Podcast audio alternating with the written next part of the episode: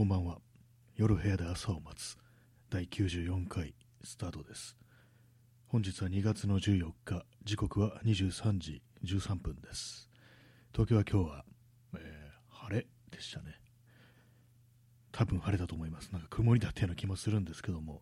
最近あんまりこう、最近というか、昨日はね、昨日だっけ？よくわかんなくなりましたけども、あの雨が降ったりしてるような気もするし、晴れているような気もするし、曇っているような気もすするという、そういう感じですね。まあ、わかりませんという感じです。大体一日終わってみると、その日どんな天気だったからなんてことは全然覚えてないですね。はい、今日のタイトルなんですけども、手が冷たいという、まあ、今手が冷たいんで、それをそのままこうタイトルにしたという、それだけの話です。今日の最高気温はいくつだったんですかね。なんか風がすごく強くって、ね昨日、いや、一昨日かな。いや、昨日な気もする。なんかもう、全然わかんないですけども、なんかあったかかった気がしますね。あ、そうですね。昨日ね、昨日の昼間、雨が、昼間っていうか、あの朝雨が降るまではちょっと暖かかったと思うんですよ。それがあのなんか一日降り続いて、で、まあ夜は結構冷えたなという、そういう気がしましたね。で、今日の最高気温は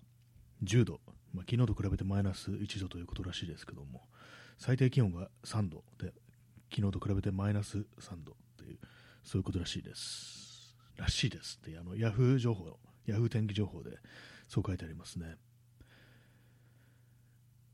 そうです。今日はあのね、暖かいかなと思って、こう、ちょっと出たんですけども、寒かったですね。風が、風が強くって、ね、普通のあの、T シャツ、パーカー、マウンテンパーカーというね、フードのある服2枚重ねっていうね、そういう感じだったんですけども、結構風が強いなと、そういうことを感じましたね。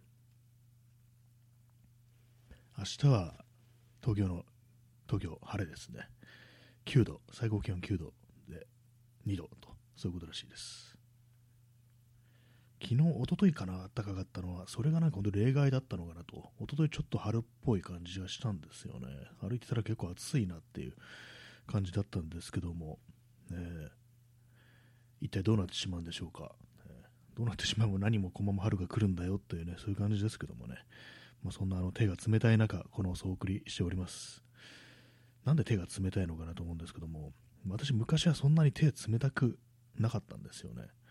結構割と末端まであったかい、冷え性っていうものからはちょっと縁遠いような、そういうね、こう人間だったんですけども、いつの頃からか普通に足が冷えるし、手が冷えるという、そんな感じになってしまったんですね。まあ、血行が悪くなってるな、なんていうね、そういうことを思うんですけども、なんでかなと思うんですけども、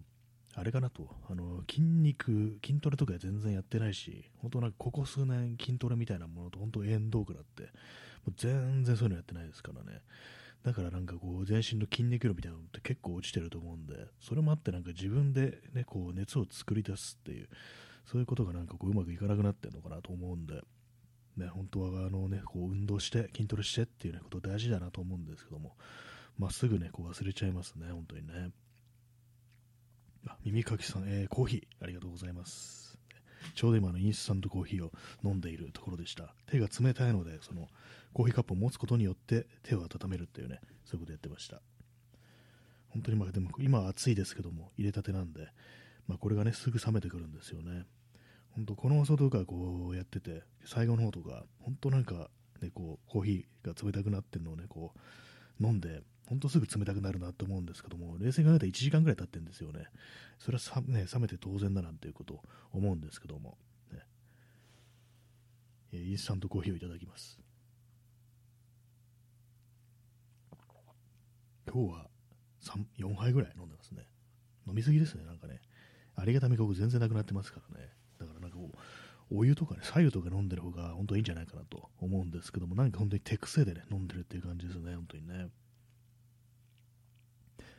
えーまあ、そんな手が冷たいね、こう、火曜日なんですけども、今日は2月の14日ということで、あのバレンタインデーだということで、あの多分ね、あのーチョコレートを食べたという人も多いと思います。ね、それだけですね、特にあのそれ以上のあれはないんですけども、大体あのこのポッドキャストだとかラジオだとかを録音するときって私あの M オーディオの M トラックデュオっていうオーディオインターフェースってやつですね。それをあのパソコンにつなげて、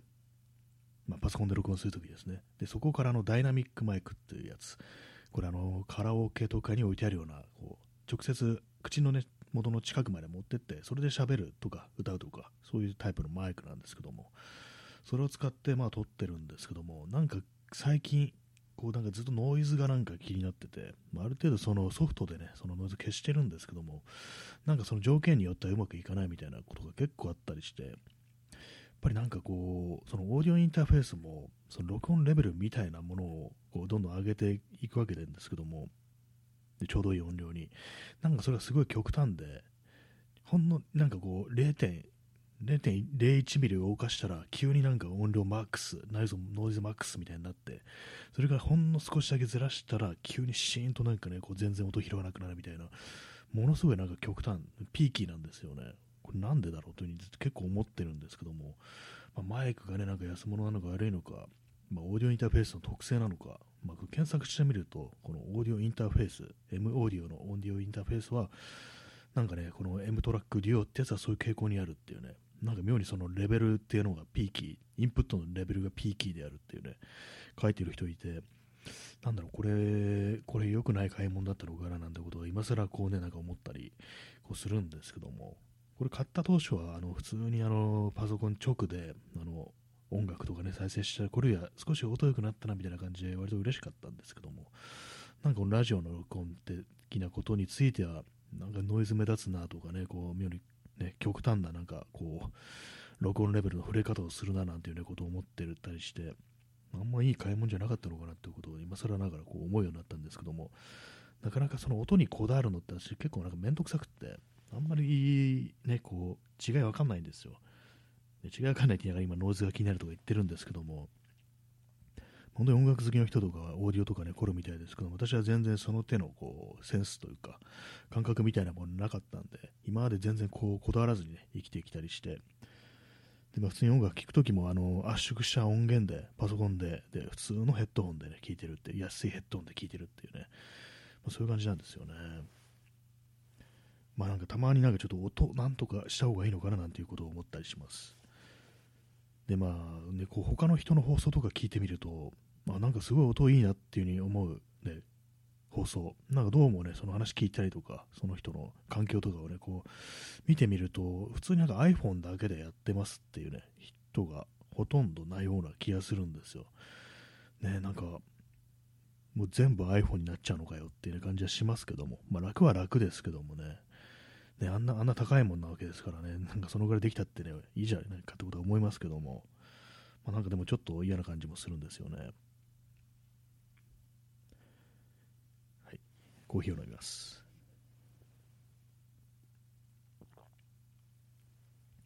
この間のなんか、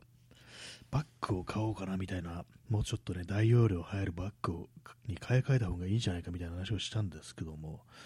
ぱりね、こう、まあ、ここ2日ほどそういうことを考えてるんですけども、でも冷静に考えると、うん、いらない、いらないというか、まあ、こう容量が大きくなってで私がちょっとね買おうかなと思ってるのはそのロールトップってやつ。上の方がなんかくるくるって回ってあのそれであのベルクロでねこう止めてそれであのあれが入らないとあの雨が入ってこないというねそういう感じのこうものなんですけどもやっぱりなんかあのあれなんですよねこう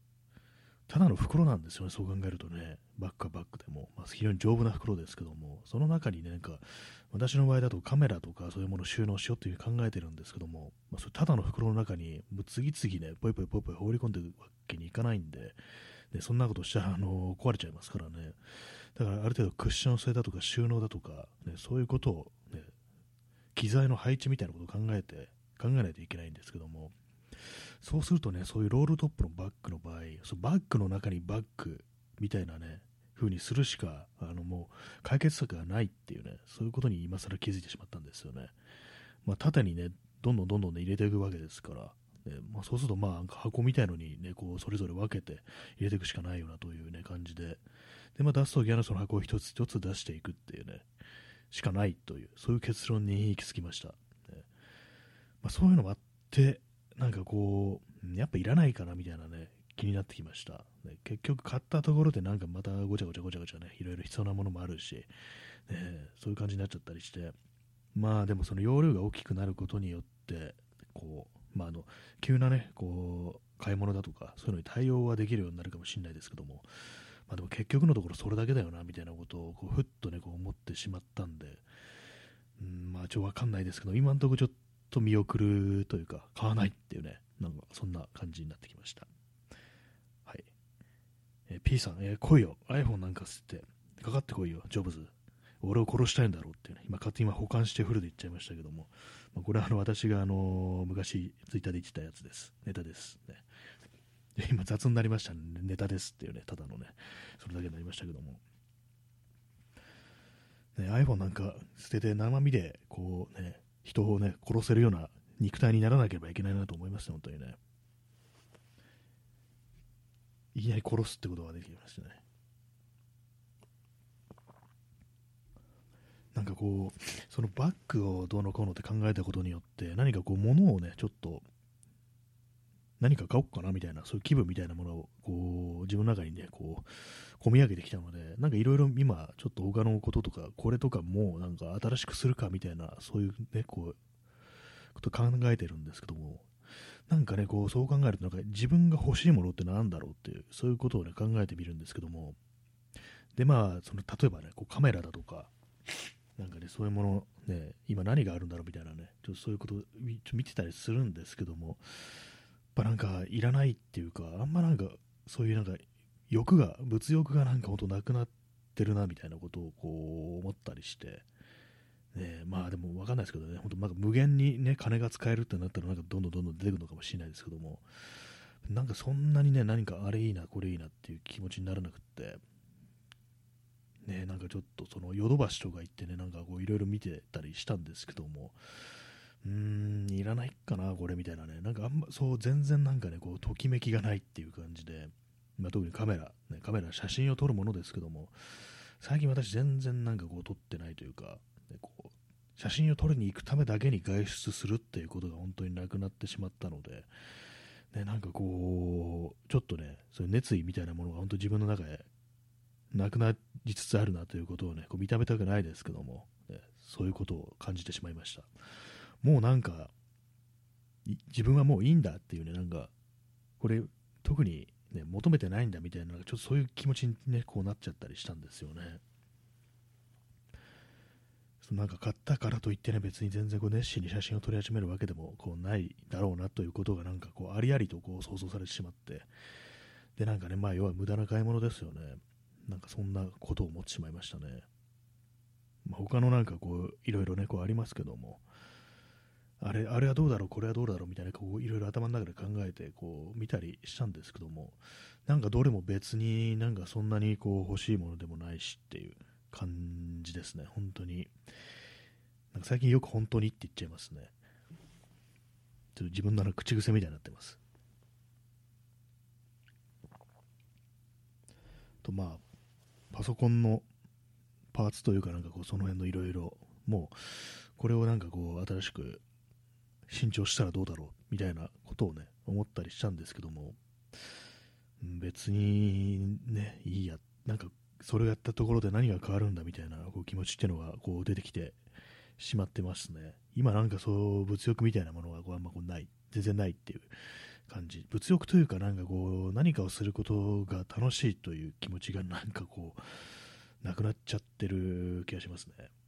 まあ分かりやすく言うと何をやってもつまらないというね。なんか そういう感じになっちゃってますね今ね。皆さんまあどうでしょうか。なんかこう本当何も面白くないっていうね。そんな感じですね。今小指にささくれができておりなんか気になりますね、触れるたびにね。えー、耳かきさん、えー、一つ何か買うと、それを補助したり、合わせたりするものを買うという買い物の加速が進むことってありますね。あそうですね、大体そうですよね。特に大きい買い物だとその傾向に、ね、なったりして、それこそカメラとか買ったりしたら、それをね、収納する、こう、バッグだとかね、まあそういうものも必要だし、あれも必要だし、これも必要だし、みたいな感じで、どんどんどんどんこう、出ていくっていうのが、こうありますからね。何にね、こうつけてもそういうことって言えたりして、まあ、そう考えると何かこう欲しいものがあるっていうことはこう、ね、一つ欲しいものがある。そういうことはなんか他にもねこう崩してこういろいろあれですねあの消費を促進するような、ね、そういうことなのかなと思うんですけども今の世の中あれが欲しいこれが欲しいっていうふうに思ってる人どのくらいいるのかなっていうね、昔と比べたら物を売れなくなったっていうのはあると思うんですけど、まあ、それは一つにね、まあ、みんなお金がないからっていうのもねこうあると思うんですけども仮にあったとして、ね、これが、ね、なんか物が売れるようになるかというとどうなんだろうっていうね。昔はなんか結構これを持ってなかったら恥ずかしいみたいな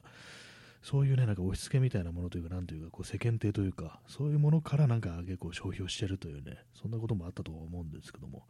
今の時代あんまそういうのがなくって、まあ、それぞれ各々好きなようにこう、ね、好きなこうライフスタイルを送るという感じになると、やっぱりなんかちょっとね、物を買うっていうのが減るのかなと思うんですけども、まあ、その分はあれですよね、まあ、趣味的なものに対してこう何かね、こう消費をするというふうになればいいんですけども、まあでもね、みんなお金ないですからね、みんなあの自民党と統一教会のところにお金は行ってますので、あの方たちのためにね、資本主義というものがありますからね、そういうのもありますからね、皆さんがこうそんなね、こう贅沢をするんであれば、もう全部ね、あの統一教会に献金しましょうというね、まあ、そういう話でございました。はいね、僕、本気されたらちょっと困るんですけども、別に私、あのこうね、その手も、あの統一教会のね、こう信者ではないので、どっちかっていうと、なんかあのそういう人たちが勧誘しているところに突然ラリーアウトをしたいっていうようなね、そういうことをなんか考えてるような人間ですね。でも暴力だからね、それいけませんよという話なんですけども、一時期あの新宿の、新宿でなんかね、あの、すいません、手相の勉強してるんですけども、ちょっと見せてもらえませんかみたいなことをね、こう、通行人に声をかけるっていうね、こう連中がいた時期あったんですよ。まあ、これ私特に裏は取ってないんでね、あのまあ、あくまで噂レベルのものなんですけども、なんかどうもあれは、あの統一教会のね、こう、勧誘だみたいなね、そういうことを聞いたりして、それを聞いてからなんかね、結構、ね、なんか統一教会というものに、ムカつきというものをね、常に感じ続けてるという、そういう人間なんですけども、ね、わしのね、わしの島である新宿で何してくれとんじゃんみたいな、なんか言えてなかったですけども、まあ、全然なんかそんなヤクザみたいなこと言うなよって感じですけども、なんかこう自分のね、よくこういる街になんかそういうのがいるっていうのがなんかこう、結構気に食わなくって、まあ、その前からね、あの悪徳商法というか、あの霊感商法か、なんかそういうのがあるっていうのはこう知ってたんですけども、なんかその、それをなんか知ってから結構、なんか自分の中で、フグ大天の敵であるみたいな、なんかそんな感覚ってものがこう、あれなんですね、統一教会にあったりするんで、だからこの去年、あのね、あの、統一教会と非常に仲良しだった安倍晋三さんというね、なんか政治家がいましたけども、ね、撃ち殺されましたけれども、まあね、なんかそれでなんか結構その統一教会が どうのこうのっていうふうに知られるようになってなったんですけども、なんでみんな知らなかったんだみたいなことはやっぱ思いましたね。あんな悪どい連中っていうね、ことは結構思ってましたけども。ね、なんか早速、早速なんかね、こう、こういう話になってしまいましたけども、えー、仕方ない。手が冷たいんだからっていうね、そういう感じですね。何の話したんでしたっけ？物の話ですよね。物を買う、買わないという話で、こう、ね、あんまりその、ね、消費しなくなったっていう感じですね。そうですね、こうヨドバシとかでね、カメラだとか、まあ、いろんなものを見てるんですけども、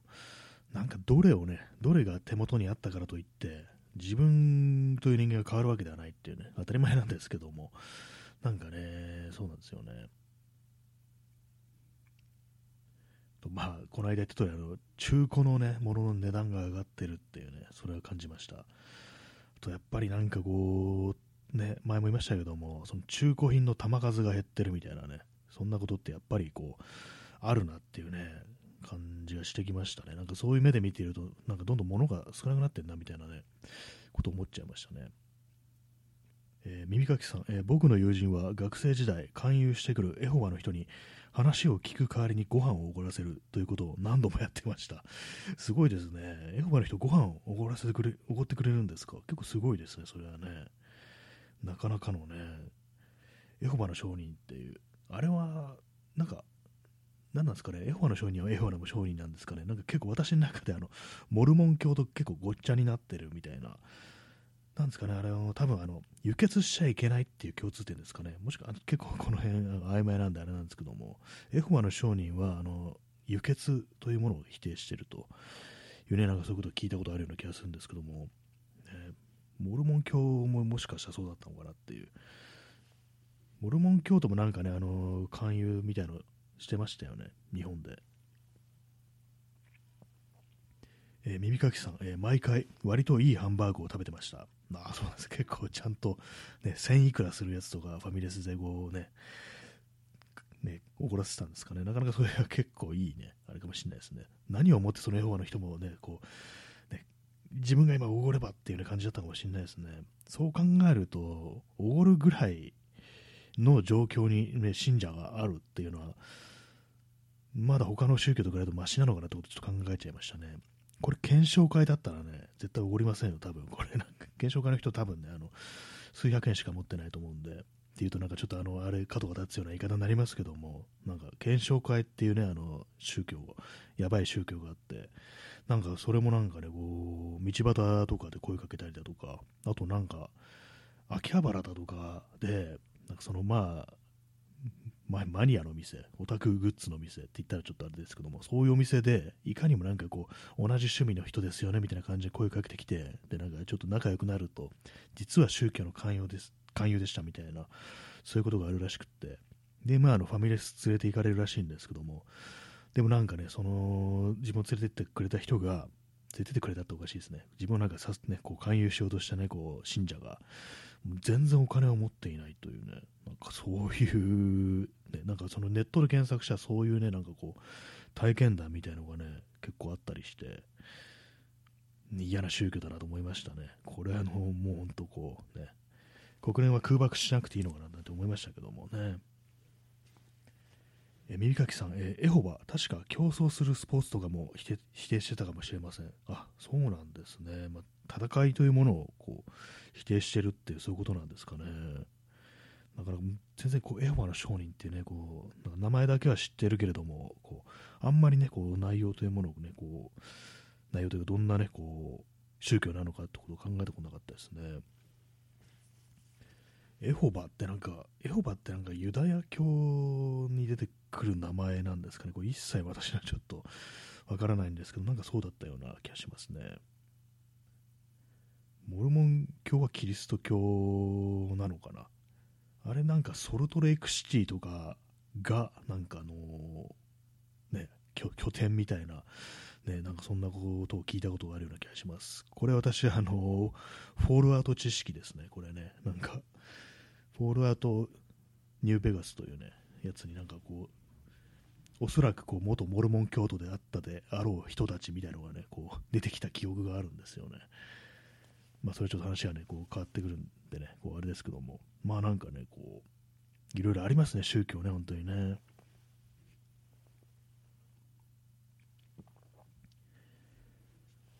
でもいいですね。なんか、そうちゃんとまあ、おごるんだっていうね、それはなんか結構びっくりしました。そんなおごるね、こう、なんかいろんなね、困ってる人とかをだ、ね、宗教っていうのは騙してるんだろうみたいなね、信仰宗教っていうのは騙してるんだろうぐらいのことはちょっと思ったんですけども、まあ多分ね、その、検証会とかそうだと思いますね、本当にね。そういうなんか困ってる人のところにね、こう、つけ込んで、なんかね、そういう、ね、こう勧誘活動とかやらせて、どんどんどんどん追い込んでいくんじゃないかななんていうことは思ってますから、本当なんかぶっ潰れよっていうふうには思ってるんですけども、ね、おかしいだろって信者がね、なんか本当、ファミレスでね、こう、数百円の、ね、コーヒー飲むのも大変だっていうね、状況に置かれてるってのは、何やってんだよって感じしますけどもね、上の連中はね、新聞配ってる場合かよって感じですけども、なんかああいうのもね、あの、検証会の新聞配ってくるのってなんか、結構ね、なんか普通の感じのなんかおばさんみたいな、ね、なんかそういう感じ。で、ちょっとあれなんかい、ったましいような、なんかそんな気持ちになりますね。えー、耳かきさん、えー、僕の同級生の親がそういう宗教なので学校の先生に指示してその同級生は体育の授業に参加せずに見学させるようにしていました。小6で身長180センチという逸材だったので本当にみんなもったいないと言ってました。すごいですねそれ。106 180センチ小6で。相当ですねそれね。私の時背高いのでもね170 170もなかったんじゃないかなぐらいのこと思いますけども、ね、本当なんかこう、ね、すごいですね、それはね、逸材ですね。でもちょっとこれ、あの見方を変えてみると、あの実はそういうね、争わないことによって身長が伸びたっていうね、ちょっと宗教っぽい考え方かもしれないですけども、そのね、なんか天のね、おぼし飯っていうなんか可能性はあるかもしれないですね。まあ実際なんかそのね、こう信者、ね、そういう信じてる人からしたらなんかそういうふうに思ってるのかなっていうことを今ふっと思っちゃいましたけども、まあでもすごいですね。確かにまあみんなそういうもったいないとは言いますけども、まあでもね、あのー、背が高いからといって運動神経が良いとは限らないという、そういうのも、これありますからね、まあ、それでやってみたら全然こうできなくってね、こうボロクソ言われるなんていうね、なんかそういうなんか非常に痛々しいような風景をね、こう若干ね、こう頭に浮かべてしまいましたけども、実際どうだったんですかね、まあ、本人はどう思ったのか、ね、まあ、本当体を動かして遊びたいみたいな、まあ、遊びはいいのか、やっぱあの競技的なことがやっぱこう、ダメなんですかね。なかなかまあでも、その宗教よりもなんか身長180っていうね、そっちの方になんか結構びっくりしたような、そんな感じですね。えー、モルモン教徒の知識、マット・ストンとトレイ・パーカーから得たものばかり。これあの、プロレスラーですね。今想像で言ってます。あの、なんか名前、字面想像しました。ね、これはプロレスラーだと思います。ママットストンっていう人ですよね。リングネームがね。はい、今検索します。この放送出てくる言葉ほとんど知らないですね、私なんか本当に。あ、マットストーンって人が出てきました、検索したら。えー、これはですね、あのー、トレイ・パーガーの友人ですね。はい。テキサス州ヒューストン生まれのね、こう、コロラド大学ボルター校を出てる人でした。はい、えー、宗教は無神論ですね。えー、って なんだその言い方って感じですけども、あれですね、あのまあそうです、えー、耳かきさん、えー、サウスパークでしたっけ？そうですね、サウスパークの人、作った人、作った人、なんだろう、これは。何をやったのかな？え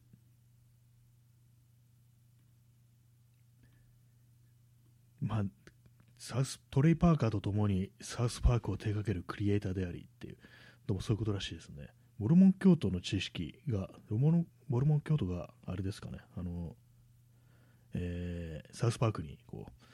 出てくるんですね。サウスパークなんか映画のやつね、一回見たんですけども、それだけですね。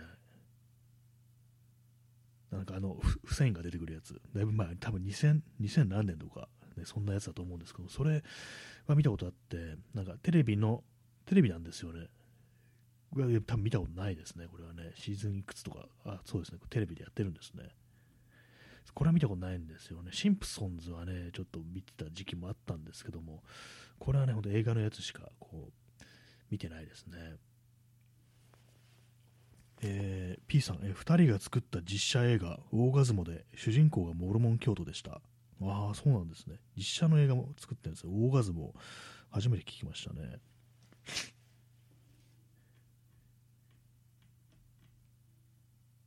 ルモン教徒。モルモン教徒はヘルメットをかぶる宗教でしたっけ？てか、これ今、もう確実にバカにしてますよね、今の言い方ね。こう、あの、ヘルメットをかぶるね、あの、白人の宗教だというふうに聞いたことあります。で、なんかいきなり声をね、こう、ま、街中で声をかけるっていうね、そういう感じで、なんかね、本当怒られるな、これって感じですけども。ヘルメットモルモンで検索しちゃいました。間違えて。モルモン教で検索しようとしたのがヘルメットって入れちゃいましたね。モルモン教。えー、P さん、えー、トレイ・パーカーがモルモン教徒。あ、そうなんですね。モルモン教徒。P さん、あ、まあ、今なんか具体、脳がおかしくなってますね。えー、P さん、えー、特徴的な帽子はアーミッシュ。アーミッシュも帽子かぶってましたっけ？アーミッシュってあれですよね、あのハリソン・フォードの昔の映画で、こうなんかアーミッシュのね、こうまあ、アーミッシュっていうのはあの昔の暮らししてるアメリカ人の人たちっていうか、ね、それも雑ですけども、らしいですけども、なんかその集落というか、その地域にこうハリソン・フォードが刑事で、なんかこう、捜査のために入っていくなんていうね、なんかそういう映画ありましたね。名前ちょっと忘れちゃったんですけども、ね、アーミッシュの帽子ってなんだろう。あの、女の人がかぶってるやつですかね。なんかあの、ね、あった気がします。白白い、なんか幅幅の広いっていうか、なんか結構、いや、全然違うわ。あのー、あの黒い、黒い帽子ですね。なんか私の中でなんかこれユダヤ教かななんていうふうにね、ちょっと思ったんです。全然違いましたね。ユダの人たちもなんか、ユダヤ教の人たちも帽子はなんかかぶってたような気がしますね。でもなんかアーミッシュ帽子でこう検索したらなんか結構売り物というか、なんかこう、アーミッシュって名前がついた帽子、ね、そういうのが出てきて、なんかそういう宗教というか、なんというか、特定の人たちがかぶってるものを、なんかね、こう、ファッションブランドがこうそういうね、ものとして出すってのはなんかどうなんだろうみたいなこと思っちゃいましたね。なんかいろいろ、いろんな帽子があるみたいですね、他にもね、なんかそれを見てたらね。と、やっぱ女の人がこう、かぶるやつ、結構特徴的な形のやつもあるみたいですね。髪の毛隠す傾向にあるみたいな、どうもそういうことらしいですね。はい。えー、P さん、エンダーのゲームで有名なオーソン・スコット・カードはモルモン教徒で、エンダーのゲームの続編は確かにモルモン教徒の競技的。まあ、結構あれですよね、エンダーのゲームって有名な SF 小説で、結構何年か、5、6年前に映画化されたっていうね、そういうものですよね。あモルモン教徒なんですね。続編がモルモン教徒の競技的、まあ、結構ね、SF、宇宙を舞台にした SF だけれども、競技的、モルモン教徒のっぽいと、なんかね、ちょっと微妙な気持ちになりますね。なんか幸福の科学のアニメみたいなものをね、こう想像しちゃいますけども、なんかそれと一緒にすんなっていう感じに、ね、思う人はおられるかもしれないですけどもね。モルモン教徒って本当に広いですね。なんかいろんなところにいますね。えー、耳かきさん、えー、検証会、地元のゲームセンターとかカードショップでよく勧誘してるので、地元の掲示板によく悪口が書かれてました。大学生ぐらいの若者若者が別の若者をベローチェでも勧誘してて、いつも失敗してます。あ、そうなんです。いるんですね。やっぱゲーセンとかカードショップ、やっぱなんかね、こう、趣味が同じだねみたいな感じで声がかけやすいんですよね、そういうとこ。かけやすいんでしょうね、そういうとこだとね。まあ、それでこう、なんかね、こう、ちょっとね、友達いるかなと思ったらそんなっていうね、ことでね、それは悪口も書くよって感じですよね。若い、そうですね、若い信者がね、結構いて、そう若者関してて、いつも失敗してます。いつも、そうですよね、失敗しますよね、本当にね。なん、なんなんですかね、あれね、なんか、成功す、まあでもね、下手になんかね、こう、自分は大丈夫だろうっていう風に言ってね、こう、そまあなんか飲まれちゃうみたいなことあるらしいですからね。まあでもそう、検証会は拙いのかもしれないですね。アホが多いというか、なんというか。ね、またなんかひどいこと言いましたけども、本当なんかあのー、私のね、私はあのーそういう宗教が嫌いっていうのがこうあるんで、なんか信仰というものはなんか割となんか肯定的に、ね、こう捉えてはいるんですけども、なんか勧誘してくる宗教でもなかなか憎くてたまらないぐらいの感じっていうのは結構あったりするんで、ね、ほんと鬱陶しいですね、本当にね。大学、ね、ベロッチェね、ベロッチェがギリギリベロッチェなんでしょうね。それ以上だと、なんか本当、まあ、モルモンと今日エホバの商人と違ってね、そのハンバーグとかおごれないですからね。なんかそれもなんか本当にね、こう痛ましいというか、なんていうか、そういう感じありますけどもね。え P さん、えエヴァンゲリオンも影響を受けているといるという説も、エンダーのゲーム。ああ、エンダーのゲームからの影響を受けているということは、間接的にモルモン教徒のモルモン教の影響がみたいな感じですかね。エヴァンゲリオンもね、なんかよくわかんないですけども、私なんか見たことなくって、一回ね、なんかあの、アマゾンプライムに入ってる時期に、あの、ちょっとどうなんだろうと思って、あの、新エヴァンゲリオンってやつをなんか少しだけ再生してみたんですけども、やっぱなんか合わないっていうか、なんかちょっときつくって、きめえなっていう風に思って、あの、やめちゃいましたね。なんかね、いきなり新から見ても分かんないよって感じなのかもしれないですけどもね、もっと昔のやつからね、こうちゃんと見ればなんか、ね、こうあれなんですけども、なんかあれなんですよね、多分庵野秀明全体がなんか多分合わないっていうか、なんかつまんなくはないけれども、なんかきしょいみたいな、なんかそういう感じがすごくあったりして、まあ、新ウルトラマンの時に思ったんですけども、なんかみんな喋り方おかしいっていうね、それなんですよね、なんか特に実写だからあれね、本当にすごい違和感があって、なんでこの人たち実写なのに喋り方がアニメなんだろうみたいなこと思ったりして、ね、つまんなくはないんですけども、本当なんかそういうのがね、こう、違和感がありますね、本当にね。P さん、オタク差別、ね、か、かっこ、鍵かっこオタク差別っていうね、すいません、オタクを差別して しまいましたっていうね、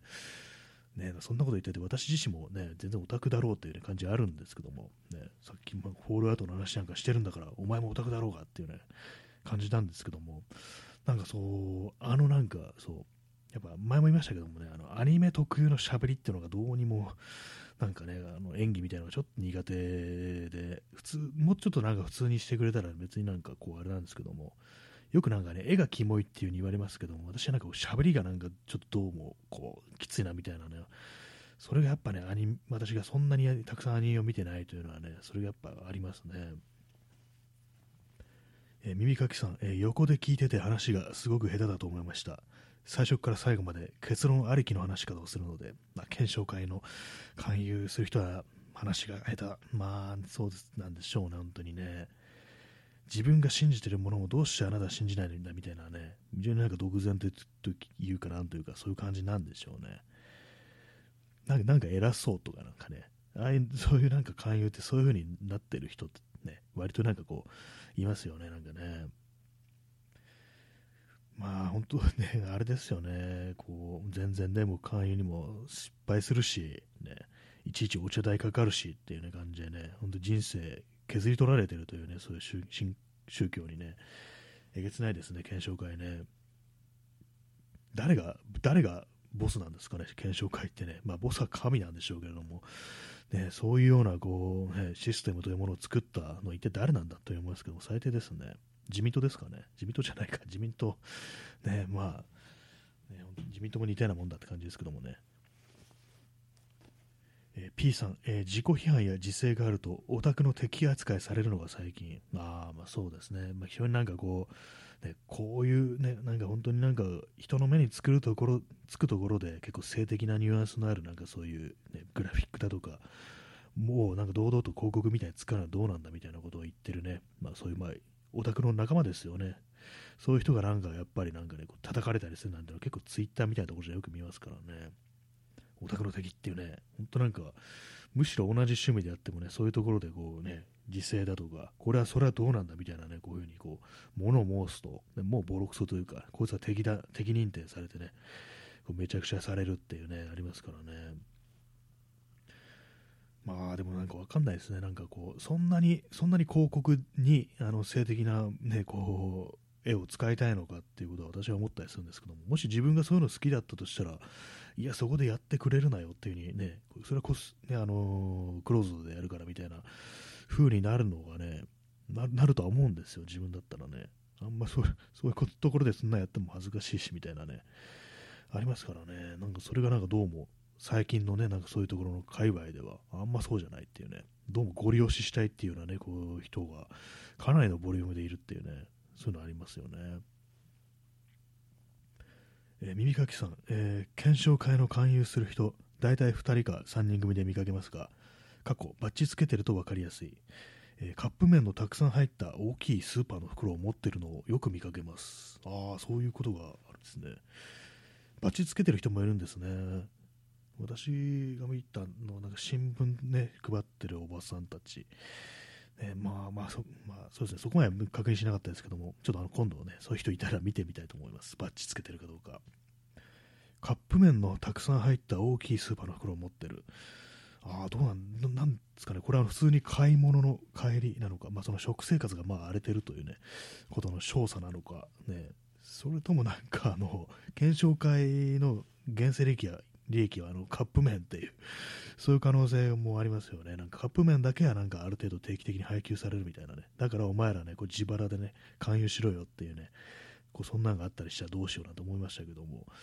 どうなんですかね。たまたま、たまたまなんかこう、っていうか、普通にあの、個人のね、その人の買い物なのか、それともっていうね、ところですよね。いずれにせよね、カップ麺ね、だけじゃ体が持たないっていうね、のはありますけども、ねまあ本当罪深い宗教だというふうに思いますね、検証会ね。2人か3人という感じなんですね。3人が結構ね、めんどくさそうですね。囲んできそうですね。ファミレスとかね、ベローチェでなんか囲んでくるっていうね、感じですよね。え P さん、え、資本主義に毒されているので、え、自分たちの趣味が商業的な拡張することが実存の拡大と認識してしまうオタク。ああ、それこそ駅とかで、ね、こうバニーガールの格好をしてるキャラがね、こうなんかバーンと広告であると、自分たちの趣味が商業的な拡張、まあ、そういう広告的なものに使われると、ね、それによってなんか自分たちというものが救われる、救われつつあれですけども、一つの成功であるみたいな、まさしく資本主義に毒されてるんじゃないかと、そういう感じのなんかあれなんですね。だからそこで引きたくないっていうね、そこで一応引いてしまえばこう敗北を意味するという、それは死を意味するみたいな、そういう認識ってものがこうあるんですかね。なんかこう、そうするとね、そこでね、あの、ね、違うところでやったからといって別に全てが否定されてるわけではないというふうに思えないというね、なんかこう、全てを飲み込むまで、ね、止まらないなんかね、こう、なんか暴走って感じしますよね、そういうのね。コーヒー飲みます。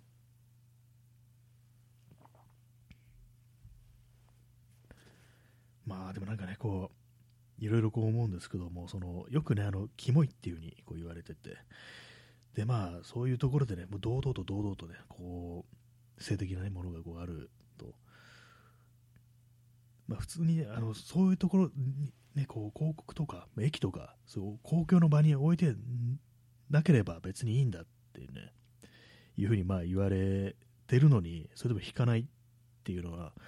結局のところ、まあやっぱりその、まあ、今、ね、こう P さんがこうコメントではそう資本主義的なものだ資本主義に毒されているからだとあるんですけども、なんかそれとちょっと違う、もう一つ並行して、なんかね、こう、やっぱあいつら、ね、まあ、特に女性とかをね、そういうの考えてると思う、ね、想定してもらえるとね、分かりやすいと思うんですけども、あいつらどうせ俺たちのことキモいと思ってんだろうっていうね、なんか、だったらもうね、こう、嫌がらせで堂々とキモくしてやるよみたいな、ああいうもんでやってやるよみたいな、そういうやっぱ加害っていうか攻撃的な意図で、そういうのをなんかこう、ね、広告でこうご利用するみたいな、そういうのももしかしたらあるかもしれないですね。ねまあ、実際あれなんですよね、あのその公の場になかったとしても、あのキモいと思われてることは間違いないですからね。まあね、こう、そういう性的なものっていうのは、やっぱどうしてもそういうこと言われるってしまうというのは、こう、まあ、ありますけどもね、なんかまあ、ちょっとこの辺ね、こう、すべてのね、こうまあ、特に男性はね、すべての、ね、男性は、なんかあんまりこう、そのやっぱりね、こう、ちょっとなんか話がちょっと迷子になってきましたけども、ね、なんかやっぱり、大体、まあ、あの、キモさってものはね、こう身の内に宿してるんじゃないかなというふうに思うんですね。まあ、だからね、なんかこう、ある程度諦めるっていうのも必要ですよね。ある程度みんなキモいんだっていう風にね、思ってね、こう、生きていこうじゃないかというね、思います。だからね、そう、広告でそんなもん出すんじゃない、やめろっていうね、こう言いますけども、えー、耳かきさん、えー、まさにベローチョで囲んでました。ね、本尊すごいから見に行こうよと誘ってましたが、女の子が切れて、もういいと叫んで立ち上がって去っていきました。本尊ってものがあるんですね。検証会には。えー、それ初めてしました。本尊すごいから見に行こうよっていうね。いや、ねって感じですよね、本当にね。女の子が切れて、もういいと叫んで立ち上がって去っていきました。ああ、じゃあそういうことは、そのぐらいのね、こう、タメ口で喋るぐらいの中であったんですね、その人。まあね、もういいですよね。本当になんか、ね、あのー、ね、そこまで、ね、されても勧誘してしまう。そこが言われてもね、勧誘をやめられない、信仰が捨てられないというのは本当なんか異常、ね、痛々しいというかね、なんかこう、ね、人間をそういうところにはめ込んでいく、ね、検証会というね、こう、まあ悪の組織ですよね、本当にね。こんなもん許せねえなっていうふうにね、思いますね。今日かなり言葉が強いですね。統一教会とか自民党とかね、まあ、その手のね、無理やな、無理なね、勧誘する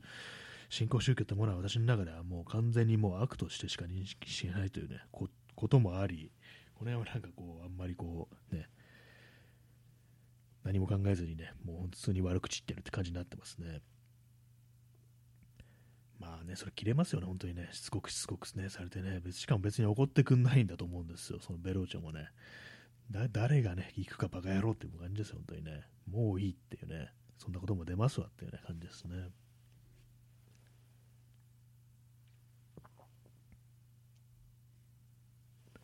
まあ、前もなんかね、話したんですけども、新宿の南口というかフラックスってビルあるんですけどもそこのね前前はあの甲州街道の、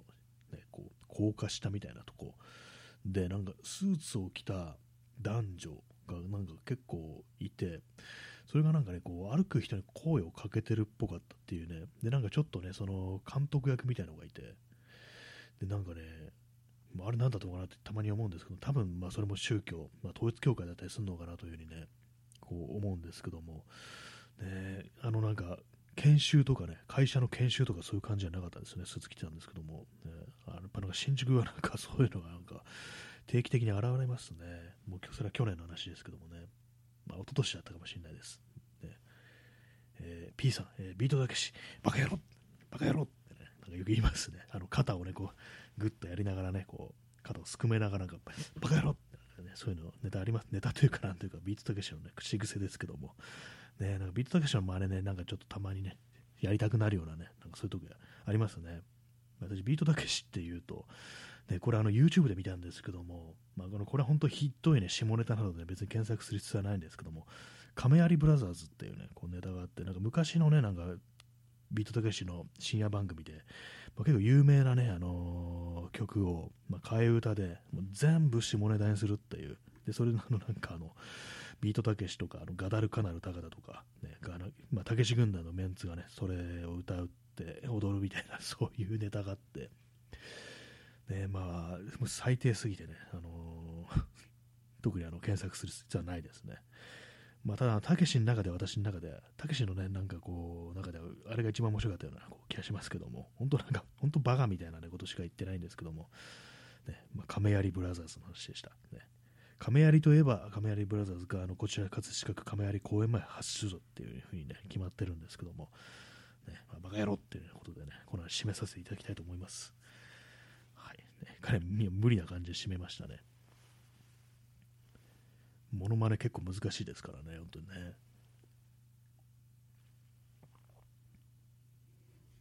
ビートたけしのあのかすれ、ちょっとかすれた声ってのは何なんですかね。あの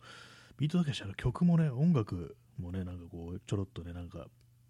曲出したりとかしてましたけれども、まあ、もちろん曲はね、あの提供された曲ですけども、なんかね、あの結構いい声っていうか、ね、独特ななんか感じの味があるっていう、ね、行為をしてるんですよね。私別にビートたけしそんなに好きじゃないんですけども、なんかあの歌声に関して割となんかいいななんていうね、ことをちょっと思ったりしてますね。えー、P さん、えー、カフェで宗教の勧誘は遭遇したことないですが、マルチの勧誘は何度も、ああ、そういえばなんかマルチの勧誘、ね、マルチを忘れてました。そうですね、そっちもね、まあなかなか多いっていう感じがありますけども、いるらしいですね。そうですね。なんか結構ね、あの、ツイッター、ツイッターじゃない、あの、YouTube とかで、なんかそういうマルチの勧誘とかに、あえてこう引っかかっていくっていうか、ね、誘われていって、で、なんかね、こう、断断るみたいなね、こう そういう気も出すことあるみたいなことやってる人がなんかいたと思うんですけども、で、でその人はそ、それこそ路上とかで自分以外の人に声かけてるのを見ると、あそのそれあの、マルチっすよみたいな感じでこう割って入っていって、お前またやってんのかよ、この野郎とか言って、なんか結構ね、あの絡んでるっていうね、動画見たことあるんですけども、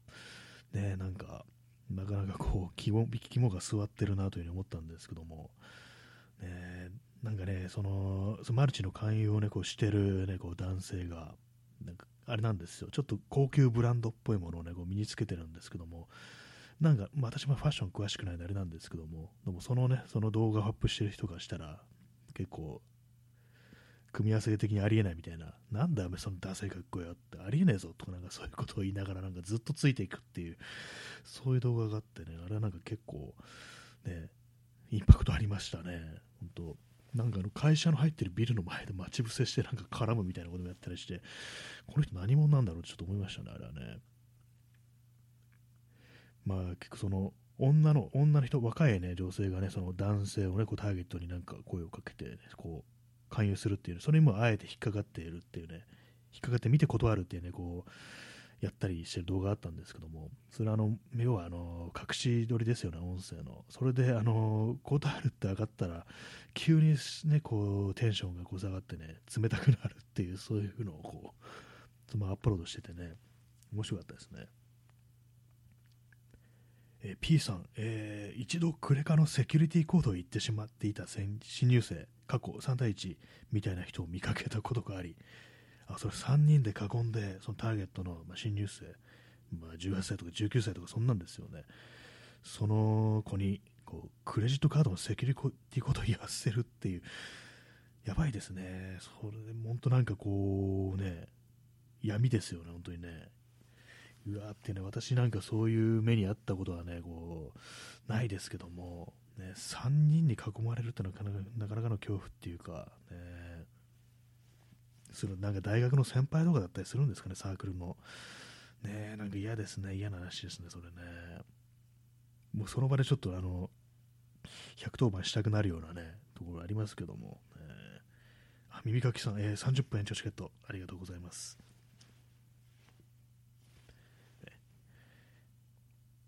94枚、まだ94枚もあるというね、一時期300枚ぐらいまでいったけれども、なかなかこうね、こう、なくならないものだという感じですね。え耳かきさん、え大学内もマルチや宗教関与がいますしね、なんかそうらしいですね。結構なんか昔はもっとたくさんいたみたいな、結構その大学側が側があの本当注意するっていうね、あの宗教の勧誘いるんで、で結構あの名指しで、それこそあの早稲田大学とかはなんか統一教会の勧誘みたいのが結構あったっていう、ね、ことあったりして、でなんかその原理研っていう名前でこうなんかサークルなのか研究会なのかそういう形で大学内にあったんですかね、なんかそういうような、ね、こう名前でこう、ね、あれですよね、こういろんな、ね、こう学生を、ね、こうターゲットにしたなんていうね、そういうことがあるらしく、まあなんかでもなんか今もね、なんかどうもそういうのあるっていうふうなことは、なんか結構その安倍さん、ね、統一教会と非常に仲が良かった安倍晋三さんが撃ち殺された時にね、そんなニュースで聞いたことはあるんですけども、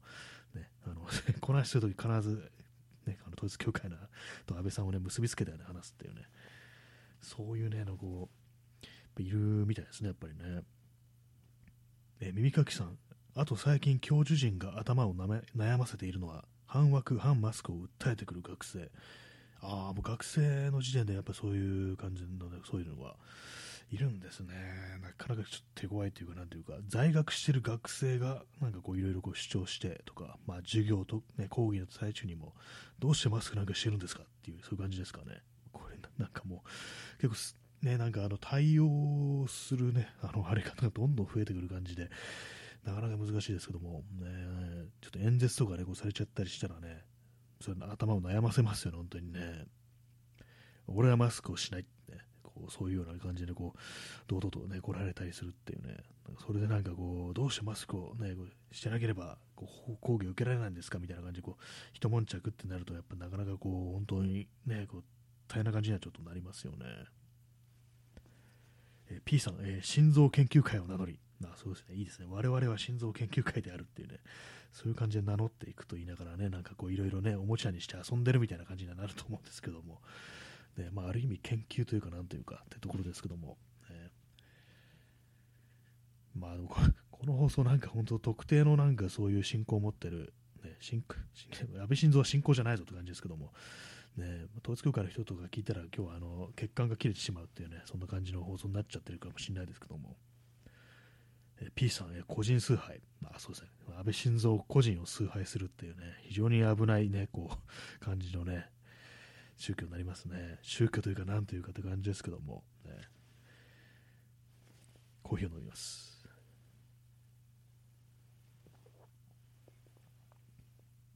えー、コーヒーを飲みまし飲み干しました、ね。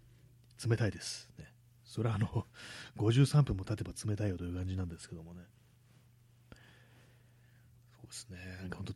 大変ですね。なんかそういうのを交わしながら生きていくのって本当大変ですね。まあいろんなところに潜んではね、こういるのかもしれないし、実際なんかこれまでね、こうやり取りをした人の中でも普通になんか、まあ宗教内でもいろいろありますからね、そういうなんか無茶な勧誘をしてくる宗教でなければ、まあ、別になんかそういう信仰というものは持ってて全然なんかこう、逆に普通みたいなね、ことを思ったりするんですけども、やっぱりね、そういうなんかこう、無差別にターゲットをね、決めて、ね、それ献金させるだとかね、まあそういうの本当にこう、消えてほしいですね、本当にね。えー、耳かきさん、えー、ビートたけしの出てる教祖誕生という映画、なかなか面白かったです。ああ、なんかありましたね、確かね。私なんか見たことあると思います、多分ね。萩原正人が出てたんですよね、あれ確かね。萩原正人が、あのー、教祖に祭り上げられるんだったから、結構昔の映画ですよね。そうですね、93年ですね。そうですね、主演が、ね、萩原正人でいいのかな、これ。えー、ビートたけし、岸辺一徳、玉置浩二っていうね、そういう感じで結構そうそうたるメンバーというね、ところですけども、そうですね、たけしがなんかその、競争をね、こう祭り上げて、ね、こう、あれですね、宗教団体を運営するというか、まあ、こう、まあ、教祖はなんか、ね、こうこき使われてるっていうね、そういうことらしいですね。萩谷正人がそこの、まあ、なんか2代目の教祖として抜擢されるっていうようなことが今、ウィキペディアに書いてありますけども、ね、確か見た覚えもあります。割とね、そうですね、面白かったですよね。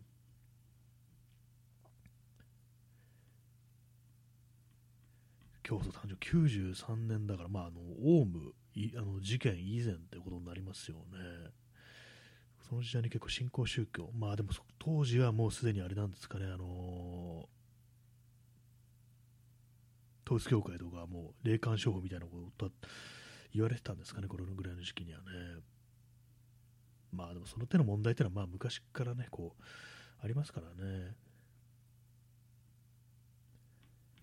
監督は天馬俊弘。これはあの、たけしの助監督だった人で、まあその人がね、こう、監督してるみたいですね。ありましたね、競争誕生ね。そういう映画ありました。割と面白かったっていう記憶があります。テレビで見たのかな、これはね。はい、さっきから思ってたんですけど、背中がかゆいですね。結構あの今日寒いんで、あの割と分厚めのコートを着てるということもあり、なんかこう上から書いても意味がないというね、そんな感じになってます。足元が、そして足元が寒いです。あの膝にはね、あの電気毛布をこうかけてるんですけども、なんか今日寒いですね。まあ、寒いっても10度超えてるんだからマシだとは思うんですけども、なんかね、こう、まあ、まだ2月ですからね、2月の15日、まだ寒い盛りですよ。冬は冬だっていうことですからね、まあ、来月、再来月からまあだんだん暖かくなっていくだろうというね、そんなところですね。当たり前の季節の話をしてますけども、ね、どうも春になったら桜が桜らしいぜということは聞いたことがありますね。えー、P さん、えー、影山民生が幸福の科学に入ったことも影響あったのかも。ああ、それでなんかそういうようなこう映画を撮ったっていうことなんですかね。たけしが、たけ,、まあ、たけしが撮ったわけじゃないですけども、まあ、そういうような映画が作られたっていう、そうそうですね、影山民生という人は幸福の科学の、まあ、信者だったと、ね、なんかありましたね。結構なんか有名人幸福の科学に行くなんていうね、結構ありますよね。なんかちょっと前、ちょっと前でもないですけども、なんか、もう結構5、6年とかですかね、なんか結構有名なその若若手の、ね、こう女女優って言い方あれなのか、なんか名前忘れましたけども、今はあの千賀なんとかっていう、ね、名前になってる、ね、こう人があの航空科学に入ってそういうふうに千賀なんとかっていうね名前に変えたなんてことありましたね。幸福の科学も私は嫌いですね、本当、ストレートに言いますけども、ね、なんかあのネオリベ宗教みたいななんかそういうようなイメージがありますね。こう